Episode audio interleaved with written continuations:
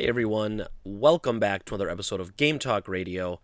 I'm Greg as always, and today we have a couple of stories that we're going to talk about. One, super sad news. Yesterday, Stan Lee passed away, reported by TMZ initially around 2 or 3 in the afternoon, and confirmed obviously.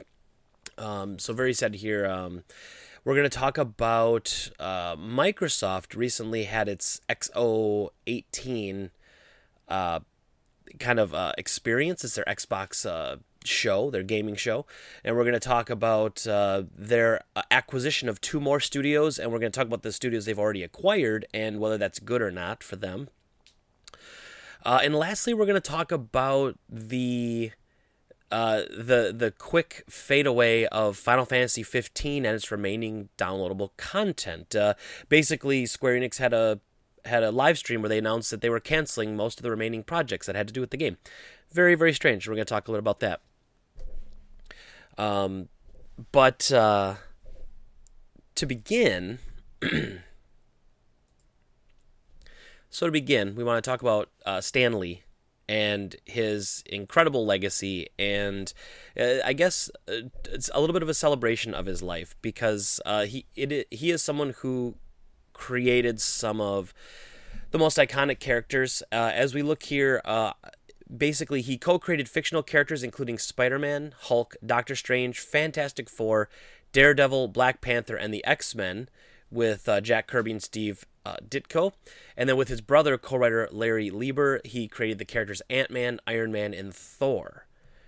I mean, that's like when you think of Marvel and you think of the staple franchises, that's it right there. And so he was so influential. I wasn't reading comic books until the early 90s. And at that point, Stan Lee was doing some things here and there, doing some one-shots and stuff, but he wasn't really running like full books or anything. So, I have to be really genuine when I say that, that none of what I wasn't reading his stuff necessarily.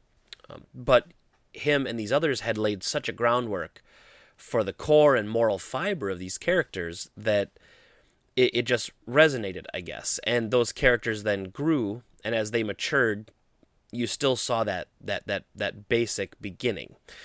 Things like how, and oftentimes Stan Lee used his characters as a way to talk about, certain social progressions that were going on. You had the X-Men were almost deliberately tied to the civil rights movement and how African Americans were being treated and how they weren't given full rights or how they were hated against for being different. And that's where you came with this whole mutants idea. And then you had obviously a lot of themes like the Hulk. He talks about how the Hulk, we all have a Hulk inside of us, like where we have this anger that, we get too angry, we lash out. And how do you deal with having this angry side? And then of course Spider-Man, one of the all-time favorites, dealing with somebody who is given a great amount of power, and then what he's supposed to do with that responsibility once he has it, and how the decisions you make in life affect other people.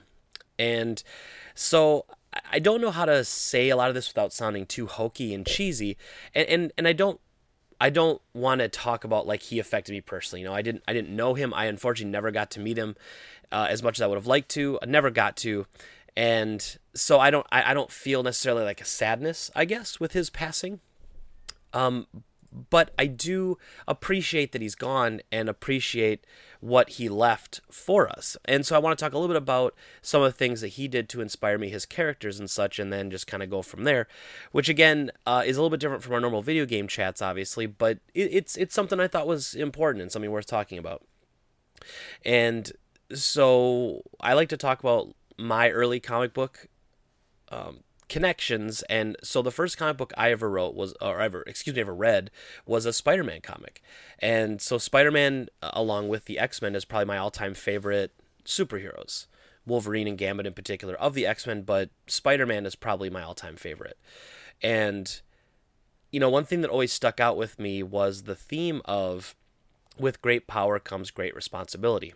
And it's such a little thing, but the basis for that whole character was that he had the ability to stop something. He could have stopped it. And if you don't know the history of Spider-Man, if you've never seen the movies or anything, basically he's wrestling to try to get money, because Peter Parker needs money, so he decides to put his mask on and be a wrestler. And as he's leaving, the wrestling promoter doesn't pay him his money that he's supposed to. So then you see like a robber comes in, robs the wrestling promotion. And as he's leaving, you know, Peter Parker has the opportunity to stop him. And he doesn't. Basically, he acts like, well, you know, you got what you deserved. Later on, then it's revealed that the person who robbed that place then is the one who ends up killing Uncle Ben. And so inaction sometimes is so bad as a bad action, you know, is kind of the theme they're trying to pitch there. And so I always agreed with that. You know, I always felt like when you have the ability to do something, you have to do something. Like you have to. And so I loved that theme, you know, thematically, like that spoke to me in a way, you know, like sometimes you are powerless and sometimes you can't do anything, but when you can, you have to. You know, I've always felt that way and I've kind of always lived my life that way. And so what I liked about Stan Lee and what I liked about his characters that he helped co-create was that they were helping build, for me, like a moral compass, you know, and my mom and dad are awesome. Like I had great parents growing up as well. So I don't want to say like that I didn't, but those things, like they helped teach me to be like, they helped me be a better person. They gave me this feeling of wanting to be a superhero. I wanted to be a hero. I didn't want to be a bad guy. I wanted to help people and I wanted to help people if I could. And so I certainly try to as often as I can, you know, but it was this very, I don't know, just this like moral compass, I guess, just a strong moral compass. Like this is right, this is wrong. You got to do what you can to make things right. And you do it. And also the decision-making skills. I consider myself, I have a lot of stress, like being a business owner and being like a leader and training people and trying to work with people in my area. Like, I consider myself to have quite a bit of responsibility, and I have to make a lot of decisions. I have to make a lot of big decisions that could affect multiple people, not just myself.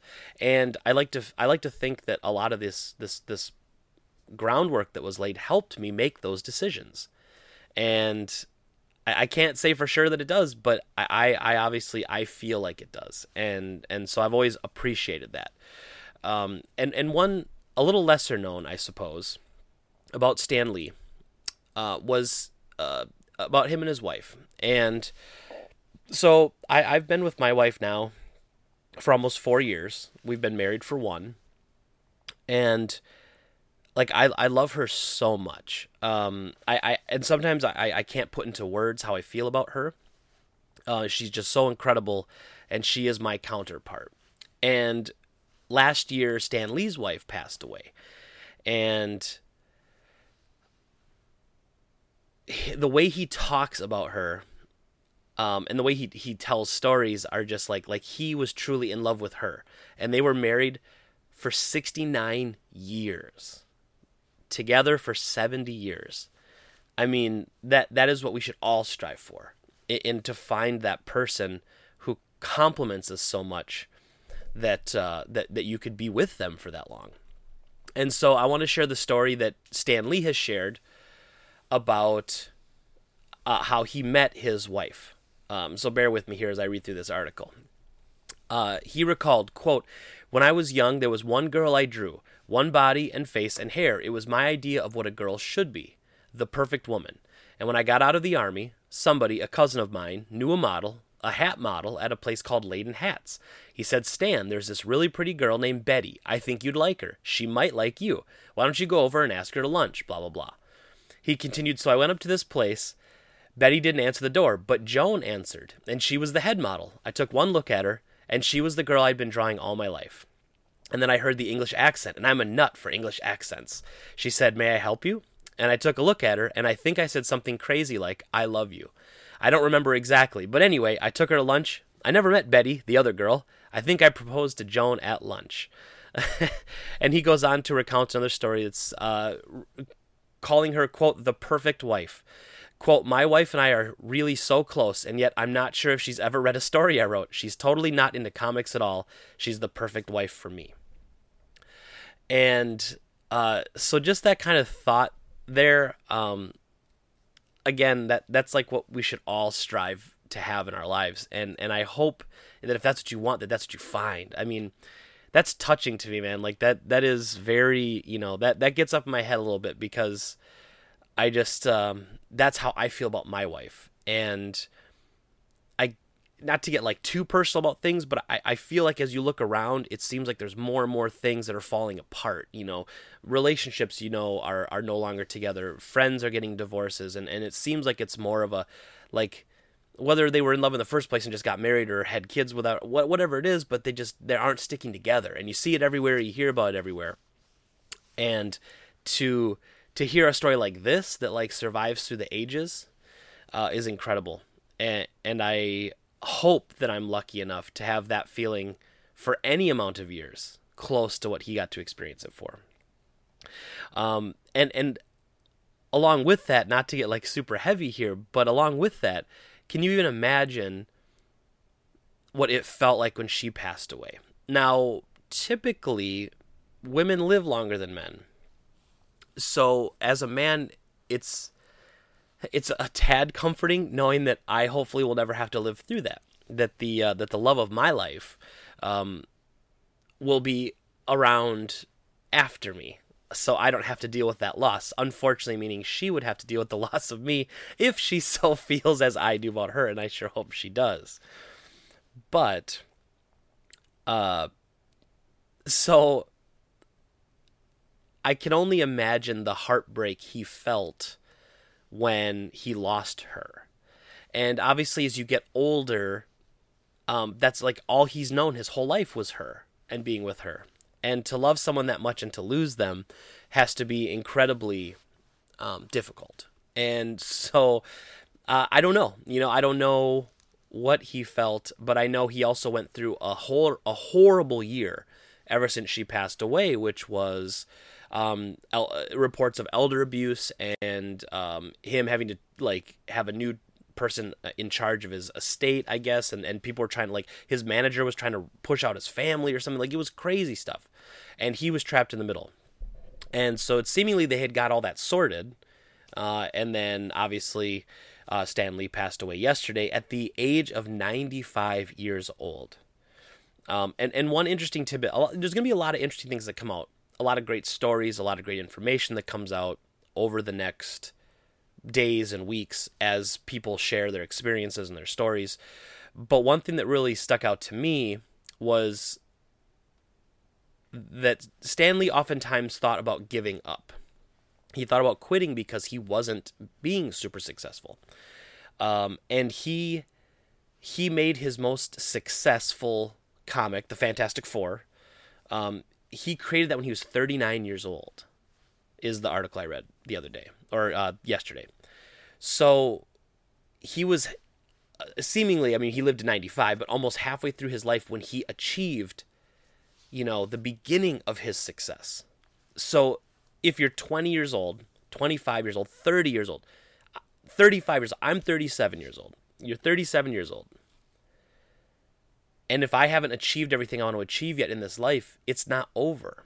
You have plenty of time. And so I think that's a great lesson to pick up from him, a great lesson to learn from someone who, really embraced everything that he could. Here's a quote. Now, Marvel did a really a nice little remembering Stan Lee. And so here's a quote from Stan Lee right at the top of the page. Quote, "I used to be embarrassed because I was just a comic book writer, while other people were building bridges or going on to medical careers. And then I began to realize entertainment is one of the most important things in people's lives. Without it, they might go off the deep end. I feel that if you're able to entertain, you're doing a good thing." And I've always loved entertaining people, and obviously this YouTube channel is pretty small, but I take that very seriously too. And we need stuff like this. You need comedians, you need dramas, you need good writers, you need good TV shows. Like, we need entertainment. It's kind of what keeps us grounded and sane, I think. So then I'm going to read through here the Marvel and Disney Remember Stan Lee, and then that'll be it, and we'll move on. But I just wanted to cover this a little bit. Today, Marvel Comics and the Walt Disney Company pause and reflect with great sadness on the passing of Marvel chairman Emeritus Stan Lee, excuse me, with a heavy heart, we share our deepest condolences with his daughter and brother, and we honor and remember the creator, voice, and champion of Marvel. Stan Lee was an extraordinary as the characters he created, a superhero in his own right. To Marvel fans around the world, Stan had the power to inspire, to entertain, and to connect. The scale of his imagination was only exceeded by the size of his heart, said Bob Iger, chairman and CEO of the Walt Disney Company. Stanley Martin Lieber, a.k.a. Stan Lee, loved the written word from an early age and wanted to craft stories like those in his favorite books and films, which he consumed voraciously. From a simple upbringing in the teenage landscape of Manhattan, young Stanley worked his way through a succession of jobs until the day he found himself an assistant at a comic book publishing company, Timely Comics. In between refilling artists' inkwells, erasing pencil lines from comic pages, and fetching an untold number of lunches, Stanley expressed his desire to write and create tales of his own. In the May 1941 issue of Captain America No. 3, he got his wish. Readers would find a prose story in that issue. Captain America foils the Traitor's Revenge, sporting the byline of Stan Lee, and a star was born. As Stan's roles and tenure with Timely Comics grew and evolved, so did the company itself. With Stan at its helm, Timely Comics morphed first into Atlas Comics and then into the name that would catapult it into legend and forever be synonymous with Stan Lee, Marvel Comics. As Marvel's editor-in-chief, Stan "The Man" Lee made his voice the voice of the stories themselves, writing virtually every Marvel title and working with such luminaries as Jack Kirby, Steve Ditko, Don Heck, Gene Colan, and John Romita. Stan began building a universe of interlocking continuity, one where fans felt as though they could turn a street corner and run into a superhero. A rich collection of characters grew out of this non-stop plotting sessions with his artists, including the Fantastic Four, Spider-Man, Thor, Iron Man, the Hulk, the X-Men, and many more. Today it would be almost impossible to find a corner of the Marvel Universe that Stan didn't have a hand in. And so when you feel the impact of that. And again, if you're not into comics, you're not into comic book movies, I could see where this seems like just another passing of a celebrity. and it is. And, I'm not a big fan of lamenting someone's death. I'm more interested in celebrating someone's life. And I think to know that he touched so many people laid a foundation for other inspired people to then entertain people too, because many great writers and comic book writers that were inspired by him went on to create great things. And so this lasting legacy, this planted seed that grew into what we have today is really, it can't be overstated. And so just an incredible person, incredibly charitable as well. I mean, besides just his contributions to the entertainment medium, there were so many things that they tried to do, charity-wise. He has a Stan Lee Foundation dedicated to literacy, was very giving with his time. And obviously he tried to do as many conventions as he could. He always tried to connect with fans as much as he could. And obviously as he got older, that became more and more impossible. But just again, it's sad, but instead of lamenting that sadness, I'd rather celebrate his awesomeness. And I'll share with you in my final here, a few of the stories, but a friend of mine, Dustin, and I, we were the comic book guys in high school. In grade school and middle school. So my friend Dustin and I played Little League baseball together, and I grew up in a really small town where we had to drive a half hour to get to Little League. So we would ride together, my friend and I, and we became very close. And I remember that he was a huge Fantastic Four fan. Me, not so much. I've actually never really enjoyed Fantastic Four. I don't know why. Maybe I would if I found the right book to click with the characters, but I never really liked it. I was a big Spider-Man guy, so was he. He was a big Avengers guy. I was a big Spider-Man, X-Men. He was big Avengers, Fantastic Four. And we would talk about comics all the time. We would go to the local grocery store where they only had one or two comics, and we would read through them, and we would, that's where I bought my first comic book, was at a grocery store. And so it's just this really all these memories are really ingrained. And that was also a time when it was so uncool to read comic books. In our school, I want to say we were the only two that I knew that read comics. I don't know anybody else who did. And so we had to hide it, you know, like me and him, we were in baseball and we played sports. We played basketball together. We played sports together. So my favorite memories, though, are going to his house after school or spending time at his house and playing the different Marvel Nintendo games. He had Spider-Man, Sinister Six for NES, which I have in my collection, and, you know, playing stuff like that. There was just so many great memories with these comic books and these characters that were inspired by him. And so it's a strong base of my entertainment enjoyment. And I've always liked it. And I have, if I had to guess, I probably have a couple thousand comic books in my collection. You know, I've never been a huge diehard comic collector. I have hundreds of trade paperbacks because I read a lot of comics. I like to read them. I don't necessarily like to collect them, with the few exceptions. Like I have almost a complete Walking Dead series because I just really like that comic and stuff like that. But for the most part, I just really, you know, I just loved the stories. And then obviously that the movies lately have just kind of reignited that for me. But anyway, I don't really know where I was going with that story. It's a great memory I have of him. And so we'd read comic books. We'd hide from everybody else. I don't know anybody else who liked comics back then, but me and him did. And then we went on baseball. When we were going to Little League, we would be reading comics in the back of my mom's car as she drove us there. And it was awesome. So I don't know, just a great memory I have. And comic books, you know, more so than anything in the early days, were kind of my first forms of entertainment. Even more so before like TV and cartoons and stuff, or just as much as cartoons, I should say. So once again, though, please, in the comments, if you like this video, even if you don't like it, feel free to leave the comments. Leave in the comments, say things about your favorite comic book memories. You know, it doesn't have to be a memory with Stan Lee necessarily, but, you know, leave a comment. Maybe, I don't know, like what's your favorite comic book memory? And it doesn't even have to be Marvel. It could be DC. It could be Image. You know, what's your favorite comp here? Anything to like celebrate the, you know, an industry that was, you know, that's feeling a loss today, but to help celebrate its awesomeness in its entirety.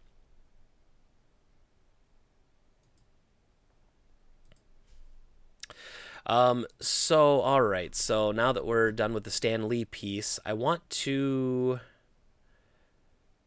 let's see here. I got to get a few things in order and get ready for the next segment here. So bear with me, my podcast peoples. All right, let's do this.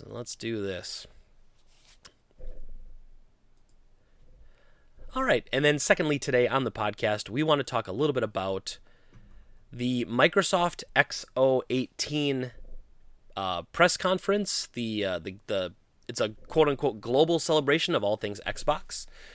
And we want to talk a little bit about what happened there, but also about the recent news that Microsoft has also acquired, which wasn't really a surprise because the rumors had been rumbling for quite some time. But they have most recently acquired Obsidian and inXile Entertainment, makers of Bard's Tale. And then Obsidian, obviously, creators of Pillars of Eternity. They made Fallout New Vegas. They did, just running off my head, they did Alpha Protocol. They did South Park Stick of Truth. They've done a bunch of stuff. They did Star Wars: Knights of the Old Republic 2. That's probably like when they first kind of burst onto the scene as people like really putting their name on something. And so what I also want to talk a little bit about in this is whether or not the purchase of all these studios is a good thing, and kind of the interesting fan reactions I've been seeing to the news. So I don't think it's a stretch to say, and this isn't some crazy fanboyism. So I'm just going to say up front, I've always been a Sony guy over Microsoft. I had a very bad experience with Microsoft with the original Xbox and their customer support. So I've never been much of an Xbox guy, but I totally and absolutely appreciate what they've done for the business. So while I may prefer Sony consoles over Microsoft consoles, that doesn't mean that I can't be unbiased in my opinion when we talk about these sort of things. And so I don't think it's unfair to say that Microsoft has had a tough time this generation against the PlayStation 4. When the PlayStation 3 came out, it was a year after the Xbox 360. It was $100 more at least. And it was during a terrible beginning of an economic downturn. That, along with, I think, a certain level of arrogance by Sony, caused Microsoft to steal so much market share from Sony that they had established with the PlayStation 2. The PlayStation 2, we've talked about numbers before, so I'm not going to go through system console selling numbers, but the PlayStation 2 is still the highest selling console of all time. And it was an incredible system. They got so many fans for it. Like, they built this a massive, massive user base. And then when the PS3 came out, I want to say a little bit of its arrogance, but more so, I think it was the perfect storm, right, of things to screw up, which is funny because I think Microsoft did the same thing when the Xbox One came out. But so a little bit of arrogance, a little bit of bad economic timing, and some bad decisions all lead to essentially the failure of the launch of the PlayStation 3. And so over time, Sony worked very, very hard to get a lot of that back, but they lost a ton of users to the Xbox 360. Many people left the Sony brand from PlayStation 2 and got a 360, either one, because it was out first, two, because it was cheaper, or three, there were just better games on that system, especially in the beginning. Microsoft not only had a year head start, but since it was easier to make games for, companies like Ubisoft would make all their games for the Xbox and then port them to PS3. Oftentimes, the ports were terrible compared to the original, even though the PlayStation 3 was technically more powerful. And so you had a lot of weird, so my point is that Sony lost a lot of market share with that. A lot of market share that Sony has worked very, very hard to get back with the PlayStation 4. While there are a few hiccups with the backwards compatibility and with the crossplay issues, besides that, I would say that Sony has almost had a perfect console generation this generation. They had the pricing right, they had the design right, they had the durability of the consoles seemingly right, no major issues with any hardware, the software lineups, they keep seemingly getting better every year. Microsoft has just been really struggling to get software out, and Sony's been doing more every year, and they're making sure that they have these 3 or 4 must-have Sony exclusives every single year. Well, Microsoft took note of that, and one of the things that we've been hearing over the last year or so is that Microsoft is getting very aggressive with their games division. So that comes with a lot of announcements. Most notably here, we're going to talk about at E3, they announced the acquisitions of Ninja Theory. These guys have made Heavenly Sword, Enslaved, DMC, and Hellblade. Playground Games, I guess they officially bought them when they were just working for them before, so these guys have done the Forza Horizon. Undead Labs, who is the creators of, or is co-founders of ArenaNet, and they worked on State of Decay. Compulsion Games, which are the creators of We Happy Few, which I still haven't played. I heard it's very good, though. And there's a new studio in Santa Monica called The Initiative, which is former Crystal Dynamics devs. And then just at the XO18 event, they announced as we said, Obsidian Entertainment and inXile Entertainment. So that is a pretty aggressive move. Not to mention that recently they acquired Mojang from Notch, so they bought Minecraft and everything involved there. And so they've been very, very aggressive software-wise. It's interesting to watch when there's a console war, when you watch what each side didn't do well and you watch them try to fix it. Sony is working on something big with backwards compatibility. We know it's coming. Microsoft said, we didn't have enough games. We have to do something. And they got very aggressive. Now, I think we have to think a little bit bigger, though, than Microsoft versus Sony, right? I think we have to really look at the future. Microsoft wants to be the first truly streaming and the first popular mainstream streaming video game service. They're laying a lot of groundwork this generation, which a lot of people could argue very fairly, I think, that this generation seems to be kind of a wash for them. Like, they're moving on, right? They're thinking to the future already. And so because these studios they've acquired, they're not going to be pumping out any software in the next year. These games take 2 to 3 years to make now. Big budget AAA titles take 2 to 3 years to make. So you've almost conceded this generation, which, to be fair, PlayStation had Sony had a huge lead. So that's nothing wrong with that, I think, to say, let's really think to the future. Let's think long-term on this. And I think long-term for them is the streaming service. We've already seen that everything that comes out on Xbox comes out on PC. That's first party. When you have the Xbox Game Pass, you cross-buy, and you get access to both. So they're trying to create this shared cross-buy kind of universe, which is something that Sony's also tried to do a little bit with their Vita PS3, PSP, and like PS4, like Vita, PS3, and PS P. If you have those three devices and you buy like a PlayStation 1 Classic, you can play it on any device. So that's kind of a good, you know, Sony's thinking of the same thing, but it hasn't really been elevated to this level. Microsoft recently announced that Game Pass, which you pay yearly or monthly for, and you get access to all their games, including first-party games, the day they're out. So they're trying to move to a subscription-based model, which, you know, there are already rumblings that the Project Scarlet, the next Xbox, could be in two forms. One, an actual console, and one, just a streaming box, similar to like a Roku, where you're just streaming games from their servers. So there's a whole bunch of interesting things coming down the pipeline.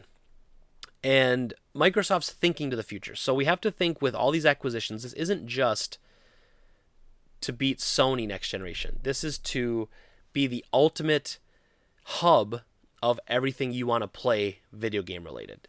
I don't want to say they're necessarily going after Steam, but they're going after that model of buy games individually on a storefront, download them through that company's app or that company's launcher. Like, they want to change how we do that. And I think that's good. First of all, I think it's a good thing. But I have my reservations. So if you asked me, is buying up all these studios a good thing for the studios? Well, let's start with, let's say, is Microsoft buying all these studios a good thing for Microsoft? Short term, yes. Long term, yes. I don't really see any downside to Microsoft buying these studios. If you ask me if it's good for the studios, what I'll say is short term, yes. Midterm, probably. Long term, maybe. And the reason I say that is because Microsoft is known, like many big companies are, for studio closures. They purchase a studio, they manage it, studio does well, studio starts to struggle, studio is closed and broken up, and all their employees are scattered to the other Microsoft studios. So after E3, IGN had an article kind of bringing it all together, so I'm going to bring this up here. And so let's talk about a couple. So the first up, FASA Studios. Remember them? They were founded in 1995, bought by Microsoft in 1999, and closed in 2007. FASA had worked on Crimson Skies, Mech Assault 1 and 2, Shadowrun.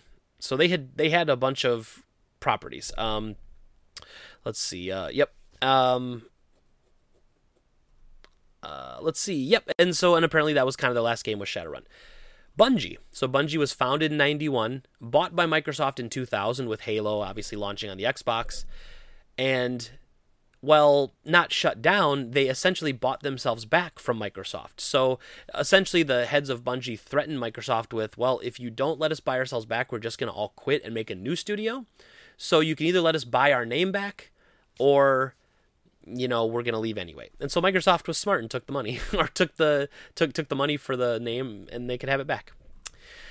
Digital Anvil. They were founded in 1996, bought by Microsoft in 2000, closed in 2006. Now, this is something interesting you're seeing a lot. Bought in 2000, bought in 2000, bought in 1999. A lot of these studios were bought preparing to launch the original Xbox. So they have these spurts of, if we want to join the video game business, we have to buy up these studios. So Digital Anvil, Xbox exclusive Brute Force. That seems to be their first title. They worked, the founders worked on Wing Commander and Star Lancer, and then as that studio, I think their only game was Brute Force. Ensemble. Now, Ensemble was founded in 1995, bought by Microsoft in 2001, closed in 2008. Ensemble was known for its Age of Empires games and Age of Mythology. Then they were tasked with making Halo Wars, which Halo Wars was really pretty great. You know, it was a good RTS. It was different. It sold super well in the beginning. Pissed off, I would say, as an employee at GameStop when this game launched, I would say pissed off probably 25 to 30% of their fan base because they thought Halo Wars was going to be another first-person shooter. Like, people literally had no idea that it was a strategy game. But it was like an RTS without the micromanagement. You know, just use the units, go through, and it added to the story. It gave you a different perspective, which I thought was really good for the Halo franchise. Like, to grow a franchise, you need to, you know, expand not only its story, but you need to expand its presentation, I guess I would say. And then they got closed in 2008. Rare, obviously one of the biggest names, founded in 1985, bought by Microsoft in 2002. status still alive. So Rare in some form still exists at Microsoft, in name at least, so they're keeping the name around. They're apparently working on a new Battletoads game. They released the Rare Replay collection for Xbox One. They're still out there. They recently did Sea of Thieves. That's their latest, which is kind of that online games as a service style game where it's meant to just be continuously played. They're announcing a new game mode for that soon. But obviously Rare, when you go back to Rare's past, there's just an incredible stable of games there. You're talking Donkey Kong Country, GoldenEye, Perfect Dark, Donkey Kong Country, Donkey Kong 64, Diddy Kong Racing. I think they worked on the Mickey Racing for N64. There's just a ton of stuff. So Rare was synonymous with some of the best stuff that came out. Conker's Bad Fur Day. Rare was top form Super Nintendo N64, bought by Microsoft, and seemed to have stumbled a bit there, really having a hard time finding like that next big hit. But again, when you have a company who really is around from the original Rare that made that company so great, is anyone, is it just a name now? Kind of like when you hear all these stories about, Atari's back with Atari VCS. It's like, well, is it really Atari though? Or is it some company that bought the naming rights to Atari, and they might have some guy who worked at Atari 20 years ago working there? But is it really is it that studio's lifeblood and what made that studio so great? Probably not. Lionhead Studios, founded in 1997, bought in 2006, closed in 2016. So Lionhead Studio was Peter Molyneux. So dissatisfied Bullfrog production employees. They worked on Black and White. Fable is probably the one that most people would know them for. I know there's other ones I'm missing, but Black and White, Fable. Let's see. I'm totally spacing all of a sudden. But that was kind of Peter Molyneux's his brainchild of we're going to do experimental stuff. We're going to think outside the box. Bought by Microsoft, Fable brought exclusively to the original Xbox, which when originally was announced was called Project Ego. My brother and I were so excited for Fable when it was coming to PC. The things they were talking about in that game initially, and this more goes to Peter Molyneux's big promises that they never delivered on, or his big dreams that could never come to fruition. But I remember they're talking about, if you fought a lot and you got hit a lot in combat, your body would start to show more scars. If you swung a sword a lot, you'd be a more beefy character. If you were a mage, but you were constantly in your lab casting spells and creating spells, you'd be more light-skinned, pale-skinned, and gangly and such. And it ended up coming out on Xbox, and they couldn't do any of that stuff. So, it ended up being kind of not great. Fable had a lot of potential that was never realized, but enough where Microsoft bought them up, made it a console exclusive, and essentially milked it out to Fable 3. There's a Fable game for the Kinect. Then they were working on this kind of multiplayer Fable Legends that was actually in a beta phase, and they got canceled and then closed Lionhead. It was just like bang, bang, bang. That all happened at once. Big Park Studio, founded in 2007, bought in 2009, technically still alive. They worked on the Joyride game for Kinect. I don't know what else they've been doing. All right, they worked on some more Kinect games. Twisted Pixel Games, founded in 2006, bought in 2011, and then separated. Twisted Pixel was known for the Maw and Splosion Man, and then eventually the Gunstringer on Xbox. Then, Loco Cycle, I've never heard of that, actually. The two companies parted ways in 2015, and Twisted Pixel returned to its independent track. Press Play was founded in 2006, bought by Microsoft in 2012, and closed in 2016. The 2010 debut Max and the Magic Marker, I've never heard of that. Interesting. Okay, Press Play branched out from kid-friendly games, was at work on an intriguing cooperative survival action game called Knoxville in 2016. That's when Microsoft pulled the plug and shuttered the studio, leaving several employees to launch a new development house known as Flashbulb Games. Then we talked about earlier, Mojang, founded in 2009, bought in 2014, and still kicking. This one is still alive and well, but it is the Microsoft juggernaut. So nothing's going to take the studio down unless they, ruin it somehow, but I can't possibly imagine. And so that's kind of all Microsoft had listed here. So IGN had listed here about it. So again, we go back to the thought of, is it a bad thing that they're buying these studios? No. And I think they are making a legitimate move to future-proof their game division. Because there was a time not too long ago where Microsoft was thinking about scrapping the whole game division anyway. Like, there's been many times. I mean, I want to say, I'd have to look. I want to say the Xbox division still hasn't technically made any money for Microsoft, or has made minuscule amounts for Microsoft as compared to the company that they are. Microsoft is a software juggernaut. So they have a division that's not making any money. They don't need the Xbox division to stay alive as a company. When the exact opposite of Sony, which can't seem to make money anywhere except in the PlayStation division. So very different company philosophies there. So it is a good thing, and I appreciate Microsoft not giving up on their fans, because there is a loyal Xbox fan base out there that started with the original Xbox, you know, kind of came up with this console, online console gaming generation, and they've moved to the 360 and now to the Xbox One. And their fans deserve that. They deserve to be happy with the company they've been loyal to for all these years. So I'm very happy for them for that. Good for the studios, that's always a lot harder to say, because the studios, I think short term, it's very good. A lot of these studios talk about not knowing if they're going to be open in 3 months down the road. And that's never good. Obviously, when you hear big stories about Telltale closing very abruptly, and then you hear stories about Ninja Theory talking about how, you know, if Senua's Sacrifice, if Hellblade hadn't done so well, they would have closed. You know, just crazy stuff. And you don't want to ever hear that. You don't want to hear about game studios closing, especially innovative ones, and you don't want to hear about that. But sometimes there is some loss when it comes to being purchased by a big studio. And yes, you get the big money, you get the big advertising budgets, but then you get the big expectations, and if those expectations aren't met, they shut the studio down. If your studio's name doesn't no longer has equity, they'll break you apart, take the talent, move them to other studios so that they're still productive, but you don't, you know, that studio and that team that sometimes is what came together.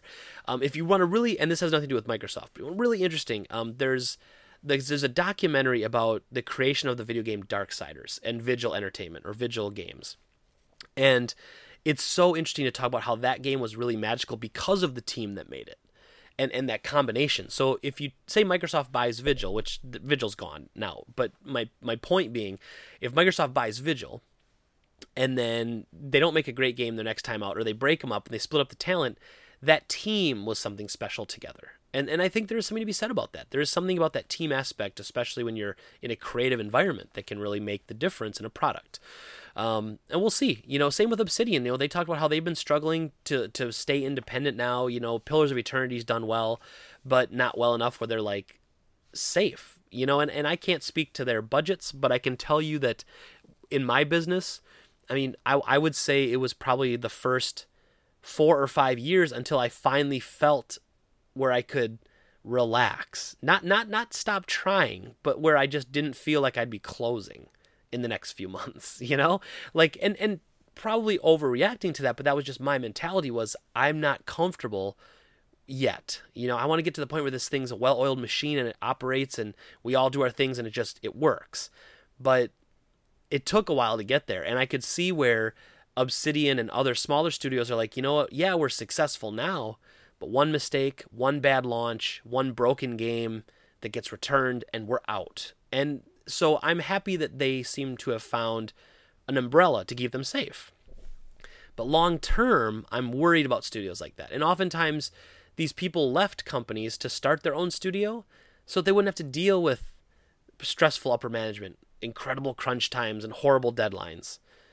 You know, so they went independent. And I guess it's a different kind of stress, you know, worrying about if you'll be able to feed your family the next day, or worried about if you'll be able to not get fired because your game's not done on time if you work for a big company. But either way, a lot of these people left their old jobs for freedom, and now they kind of rope back in. Now, I'm sure a lot of that comes down to money.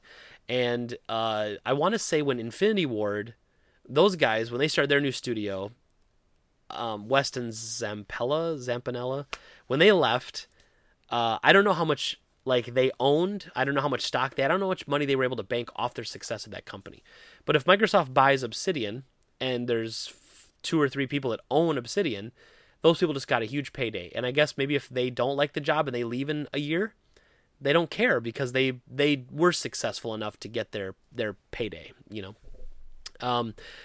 And then lastly about XO18, they finally did announce Crackdown 3 has a release date of February 15th. A lot of people, early impressions are that it feels kind of empty, not a lot of stuff going on, but the original Crackdown game was the same way and was actually pretty great. So I'm not going to give that game a hard time until I play it. I'm keeping my expectations very checked, though. I'm not going to get too crazy about that. But so one last time to summarize, Microsoft's going on a buying spree of independent studios. I hope for the studio's sake that it works out well for them. I'm cautiously optimistic, and I'm a little worried for the future of these franchises once they fail to deliver on those expectations of Microsoft. All right, podcast peoples. And then lastly, we're going to talk about, let me close some of these windows here. This is a weird one. This is beyond strange to me, the way it was announced. But let me kick this on here. So lastly today, we're going to talk about the cancellation, or before I start that, we're going to start with the strange story of a Final Fantasy live stream turned culling of Final Fantasy 15.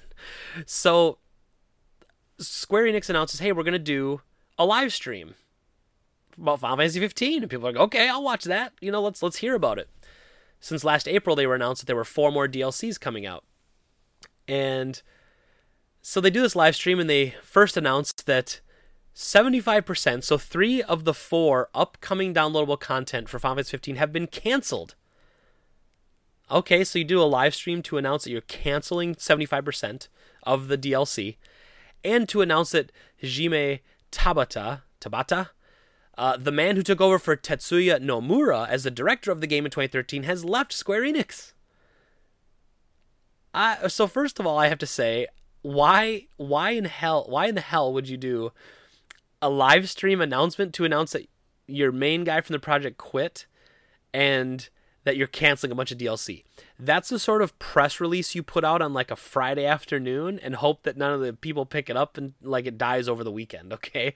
Like that's not something you celebrate typically. That's something you slip out and then forget about. That's a really big deal. I'm going to talk a little bit about my experience with Final Fantasy 15 later. But there were some other announcements. So the Final Fantasy 15 episode Arden will be released in March of 2019. A short-form anime called Final Fantasy 15 episode Arden Prologue has been announced. Teasers will be released on December 15th. Final Fantasy 15 multiplayer Comrades has been announced for PS4 and Xbox One and will release on December 12th. The standalone version will include new bosses, costumes, and weapons. Players who have already purchased a previous version of Comrades will receive the game for free. Brand new players will be able to purchase the game for $10. So they're making a standalone of one of the DLC pieces from 15. Collaboration with Final Fantasy 14 online titled Adventure from Another World has been announced. So they're crossing over 15 and 14. 14 is the MMO, which they've been doing a lot of crossovers. So that's fine. That's cool. But how weird. Just a weird way to announce it. And so Final Fantasy 15 for me, I finished the game. It'll be 2 years ago this December. Or January. It was sometime around then that I finished it. And all I can really say about Final Fantasy 15 is that it was this close to being one of the greats. I truly believe that. And not that it was perfect by any stretch. And there were a lot of little steps that kept it. I keep watching this gif of him crying. It's making me so sad. Okay. Here, why don't we put this on? We'll mute this, and then we'll just do this. So you guys have something to look on in the background while we're doing our live stream here. So it was this close to being one of the all-time greats. I truly believe that. It's just, it fell short in so many ways. It was a great idea, and you can tell that there was a reason why this game survived development hell. And development hell is when a game is just in development forever. Changes directors a bunch of times, changes internal studios, changes names for crying out loud, and then finally comes out as Final Fantasy 15. I played through the whole game. There were little bugs and issues here, like certain combat issues, enemies being like immune to certain other things. That's not a big deal. That stuff happens. The game was very open in the beginning, then streamlines and just bam goes incredibly linear at the end. So just very unbalanced, you know, and suffered from some weird time hopping story jumps that made the story convoluted and not feel very important. I still really liked the game. I thought the characters were really were really good compared to a lot of Final Fantasy games where some characters are just dull and uninteresting. I'm looking at you, Final Fantasy 13. And so it had pieces there, like it had these pieces of greatness, and there it was missing the person to bring it all together. And not saying that it's Tabata's fault necessarily or Nomura's fault, just that whatever it was missing, it was missing, and that hurt it. And so I liked it. I finished it. I didn't play any of the DLC. I didn't quite care to, but it also, they started the game with, we're going to, from the beginning, make this a multi-dimensional experience. So you have to, there's an anime series on YouTube, and there's this short story, and this video, all story elements outside of the game, which I'm not a fan of. I'd like the full story in the game and then supplements on the outside that can add to it. But typically I like that later. Like, give me the story first as you intended, then let me fill in the gaps. Don't make me fill in the gaps while playing the game or before playing the game. And so it had its chance. I really believe that. And I don't think it's a waste of money. I think now you can get it used at my store for like $10. So it's worth playing. I really liked it. I'm not a fan of the real-time combat that still implements like statistics for hit percentages and damage counters, but it wasn't bad. It was fine. It wasn't great. It was fine. But it was close. I really feel like it was close. And there was some really touching story stuff in there that properly molded could have been one of the epics, one of the Final Fantasy 6s and 7s, one of the 10s. Like, it could have been there. It was, in my opinion, it was close. But it just fell short. And that's okay. Not everything has to be perfect, I guess. But what a weird announcement, just that you would basically say, hey, all these games are... all this DLC's canceled and our main guy's leaving. Enjoy live stream. Enjoy the other information. Here you go. So a little strange there. All right. With that said, that is the podcast for today, everyone. Last week I didn't do a game of the week because I was wrapping it up because we were so tight on time. But let's see, today I want to talk about something. Let's talk about something.